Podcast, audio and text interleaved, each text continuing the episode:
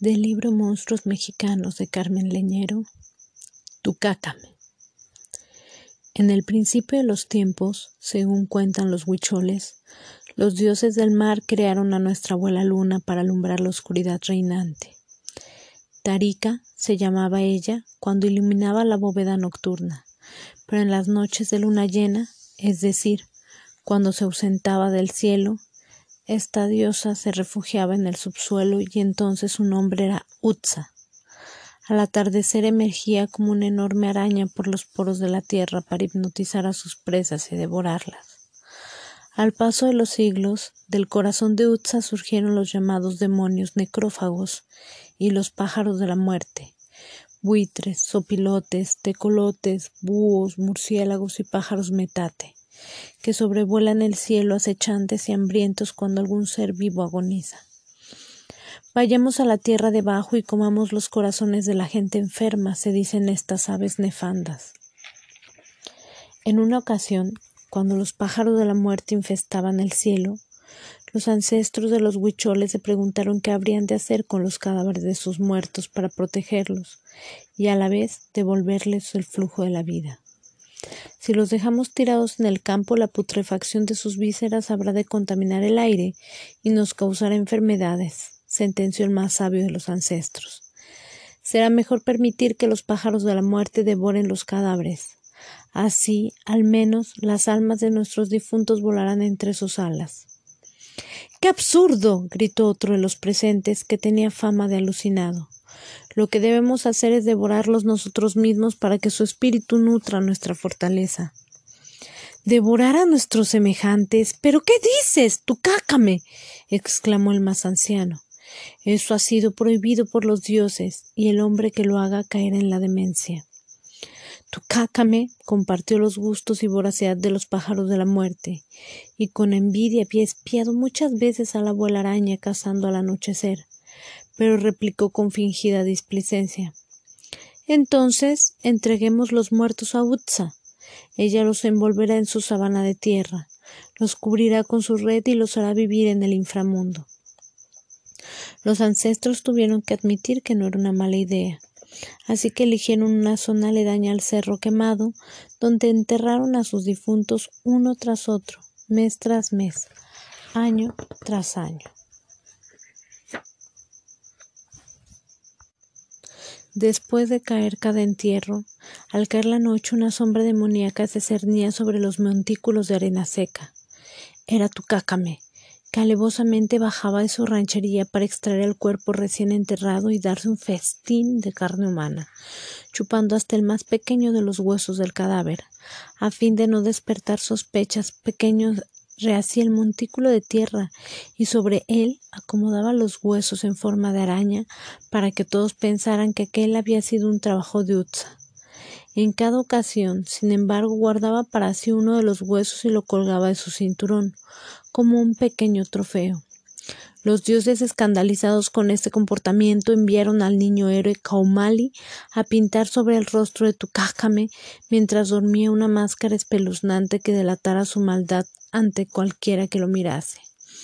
Por eso, y porque su sucio cuerpo mostraba manchas de sangre coagulada proveniente de todos los cadáveres que se había comido, Tucácame no se dejaba ver durante el día ni frecuentaba ninguno de los pueblos cercanos más bien permaneció oculto en su propiedad hasta la hora de bajar al cementerio. Su afición por la carne muerta había ido creciendo con los años, y llegó el momento en que los muertos de cada día ya no eran suficientes para saciar su apetito. Fue entonces cuando, desesperado, devoró las carnes de todos los animales de su rancho perros, gallinas, cerdos, ratas, dejándolos vivos como simples esqueletos ambulantes y cuando terminó con esas provisiones se vio en la necesidad de inventar otras estrategias para saciar su hambre caníbal. De vez en cuando algún viajero despistado pasaba cerca de su rancho. Tucácame se apresuraba a ofrecerles hospitalidad, invitándolo a sentarse en uno de los banquitos mágicos para reposar y comer. Pero el viajero se quedaba pegado al banco, y al cabo de unos días moría de hambre y de sed Tucácame destazaba entonces el cuerpo del viajero y colgaba sus entrañas frescas en los árboles secos del rancho, hasta que éstas se pudrían apestando la atmósfera. Cómo se relamía luego con esos manjares repugnantes. A oídos de todos llegaron rumores sobre lo que sucedía en la ranchería de Tucácame, y estos rumores se convirtieron en una leyenda que aterrorizó a la gente de los pueblos por generaciones, convirtiendo a Tucácame en el más temido de los personajes huicholes. Aún ahora hay quienes escuchan al anochecer el escalofriante ruido de maracas que producen los huesos que lleva colgados, y hay también quienes ven la cadavérica figura de este demonio, con su máscara y sus alas negras de sopilote, rondando sus alucinaciones y sueños. Hubo ciertamente algunos viajeros que lograron escapar de los banquitos maléficos de Tucájame, pero a ellos los convirtió en feas ardillas rayadas, llamadas Tzcamoco, que suelen diseminar la enfermedad de la demencia entre la gente huichol, generalmente durante las fiestas y las borracheras. Tucácame. Su origen es huichol. Su nombre Tucácame o Ticácame, que en lengua huichol quiere decir el diablo. Apodos: demonio necrófago, luna araña, señor del inframundo. Parentela: nieto de Utsa, araña ogro de gran cabellera, diosa del inframundo que devora a los muertos. Hijo adoptivo de la diosa Takutsi Nakawe, en su versión perversa, primo de los pájaros de la muerte y los pájaros metate, carroñeros y pariente lejano de todos los vampiros que existen. Sexo masculino. Domicilio el inframundo, pero suele rondar el desierto de Wirikuta durante la luna nueva y se aparecen las alucinaciones producidas por el hongo del peyote señas particulares, tiene cuerpo humano, pero a veces es un simple esqueleto o adquiere la figura de un lobo. Es de color negro con rayas blancas y siempre está manchado de sangre. Tiene la cara pintarrajeada como una máscara con puntos blancos asquerosos. Posee alas de sopilote o de murciélago. Lleva cuernos en la cabeza como un diablo y el pelo muy desordenado. El borde de sus orejas es como una sierra. Tiene saltada la bola del ojo.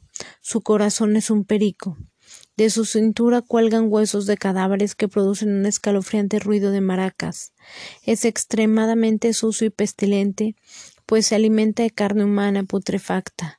Odia el agua y por eso nunca la bebe ni se baña. Es malévolo, voraz, envidioso, meticuloso e hipócrita. Sus mascotas son esqueletos vivientes de animales y vive rodeado de los pájaros de la muerte. Misión gobernar el inframundo, ser caníbal y carroñero, huesos, limpia cadáveres y raptor de almas. Tiene el poder de provocar demencia y de usar como arma los cinco grandes fuegos, alimentados con sangre de sus víctimas. Antídoto quemarlo para que se convierta en agua o correr a refugiarse en el pantano sagrado, lejos del desierto.